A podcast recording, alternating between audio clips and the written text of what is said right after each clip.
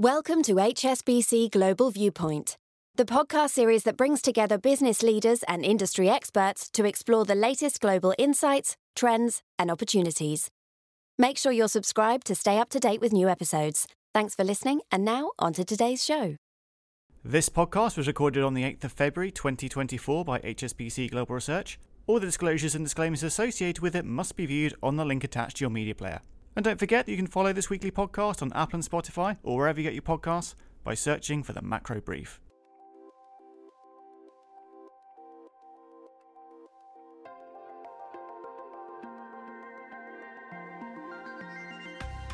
Hello and welcome to the Macro Brief. I'm Piers Butler in London. On this week's podcast, we're looking at a long term theme with big implications for the global economy demographics. Global birth rates are falling quickly.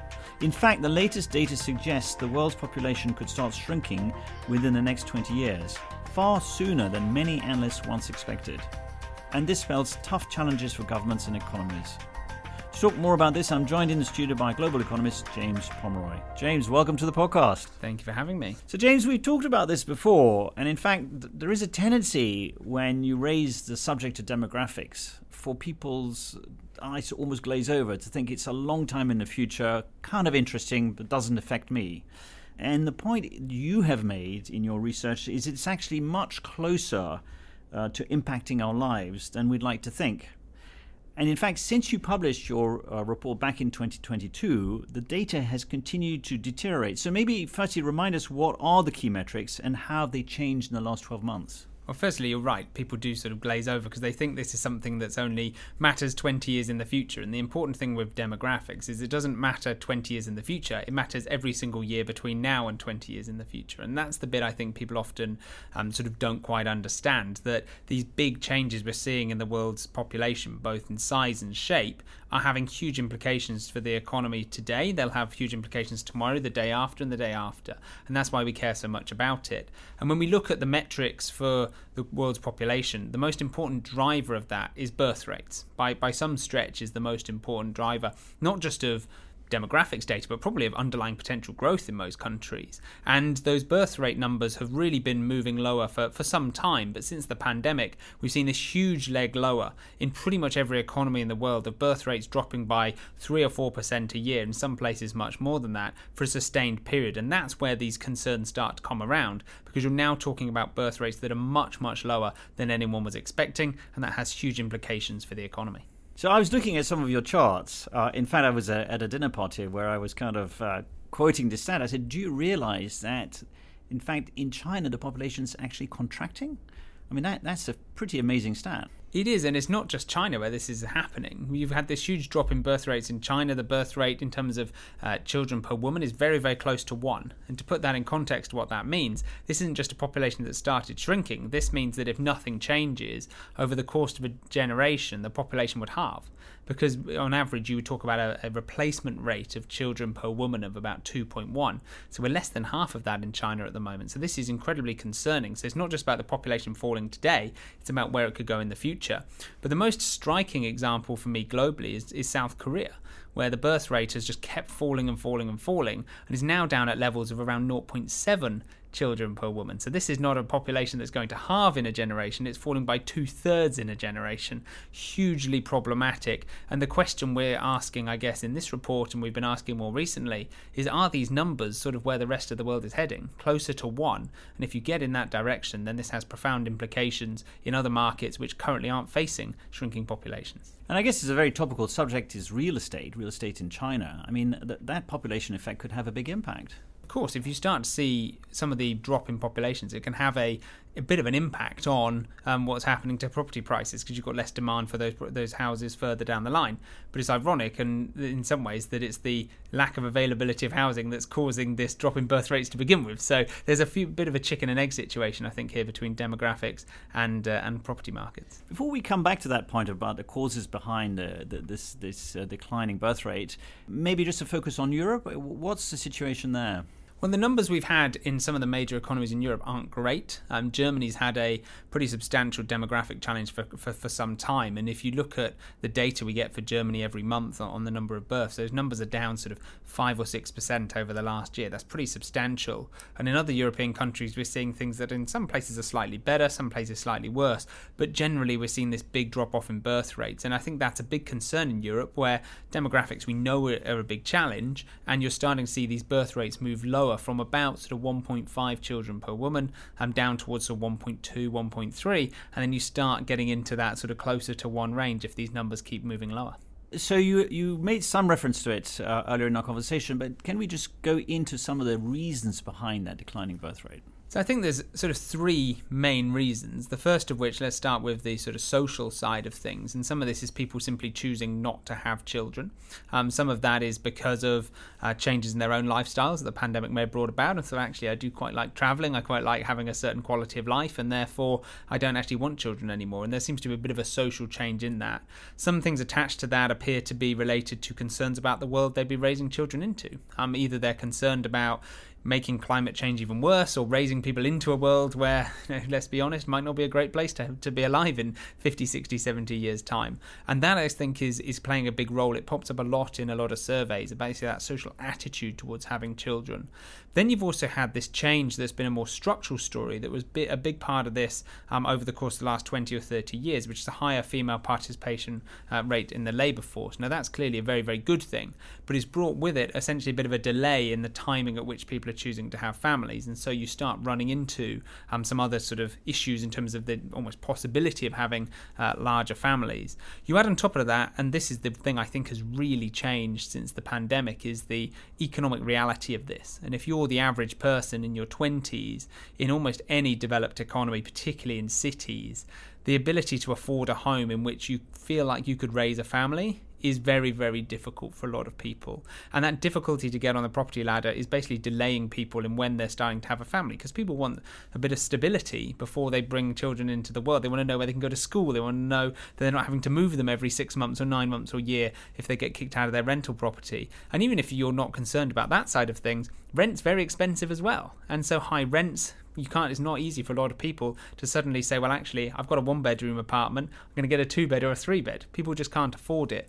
And on top of that you've got this additional challenge around cost of childcare cost of living more broadly that seem to really really squeeze the younger generation. And i think that is really fundamental to why this is happening. And you combine those two things together some of the social things and the economic reasons and essentially this is making people have kids much later in life. And when you start getting a situation where people are starting to have families in their 30s, it brings another variable into play, which is biology. And this is a genuine risk that we see more and more people across the world who are unable to have as many children as they might want, or or simply can only, due to those limitations, have one or two children rather than three or four, like they may have done historically. And on top of that, you've got a growing sort of um, prevalence of low sperm counts or infertility in people due to dietary change, due to pollution, these sorts of things. And fertility treatments just aren't readily available enough or cheaply available enough for a lot of people. So it's almost those two driving this third one which is probably making things even worse. What about the, the argument from um, uh, an environmental perspective that um, you could argue that it's actually a good thing that population is going to decline in the world, given the strain that the current the world's current population is putting on the world's limited resources? On a global basis, 100% yes. I think there's a lot of good things that are coming from this. That it may mean that we get a, a slower population growth rate in the coming years or a shrinking population that does take away some of our um, sort of impact on our planet. It also makes a difference locally. You know, not having rapidly growing populations might make it easier to get homes, might make it easier to provide public transportation, these sorts of things. So there's positives to not having a fast growing population. But the challenge is that this is happening at almost the worst time imaginable for a lot of governments, particularly in Western economies, who are saddled with a huge amount of debt coming out of the pandemic and a rapidly aging population. In most developed economies, you're talking about the number of people of pensionable age rising by 2 or 3% a year. Now, that's a huge fiscal expense for governments in terms of pensions, healthcare, and everything else that comes with it. And so, that combination of that basically larger bill to pay coupled with fewer people in your economy, is where this becomes a challenge. So there's a positive story out of this entirely, but the, there's also a big negative and a big challenge here. And the big negative for me is sadly the reasons that this low birth rate is happening is also a very sad story, right? It's a generation largely being left behind. So, what can governments do or need to do? And I guess this is particularly relevant uh, in a year where there's going to be a lot of elections. Do we sense that some policies are going to be mentioned in electioneering? Well, there's a few ways you can try and do it. You can try and incentivize people to have more children, and governments across the world have tried this in a number of different ways, either with financial support directly for people having children, or trying to think about subsidies for housing or for education or, or these sorts of things.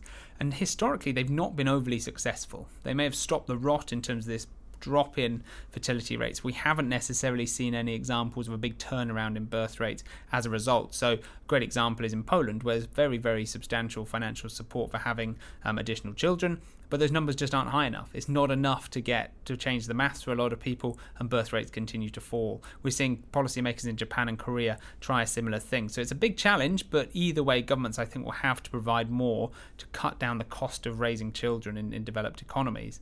But on top of that, you've got to think about the fiscal side of things. And this is where an election year becomes quite interesting because we know that you've got to raise more taxes or you've got to essentially make that elderly population slightly more manageable from a fiscal perspective. And what does that do? Well, you need to then either raise taxes, raise retirement ages, or cut the quality of services. And none of those things are going to win you an election. And that's a huge challenge because these are the policy changes that structurally have to happen, and governments will avoid them. We have another year of kicking the can down the road. And it means when these changes come at some point, because they have to, they have to be sort of a much greater shock to the system. And of course, will be hugely unpopular. So you market extensively in the UK and, and elsewhere in Europe and across the world. You meet a lot of corporates.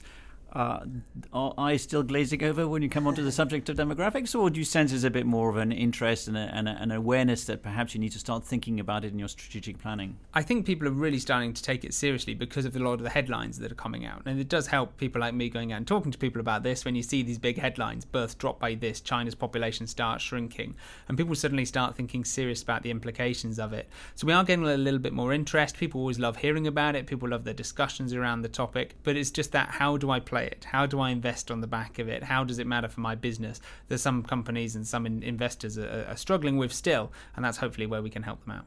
James, thank you very much for joining us today. My pleasure. Thank you very much. Let's wrap things up with a look at some of the other key news from global research this week. It's been a tricky start to 2024 for emerging market currencies. Our FX teams say the backdrop is dominated by two forces the path and speed for rate cuts by the Fed, and the outlook for China's economy and the renminbi. Their report looks at which currencies are most insulated from these factors and outlines our views across Asia, LATAM, and CEMEA FX.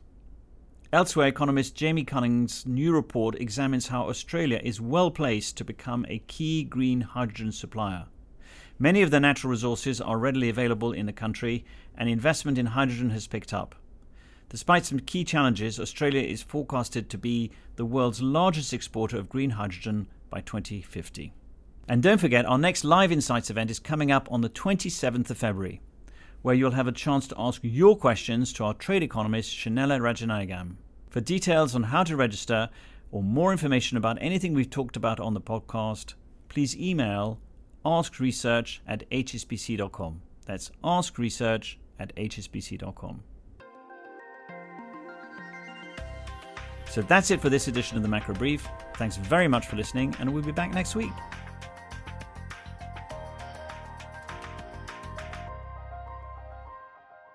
Thank you for joining us at HSBC Global Viewpoint. We hope you enjoyed the discussion. Make sure you're subscribed to stay up to date with new episodes.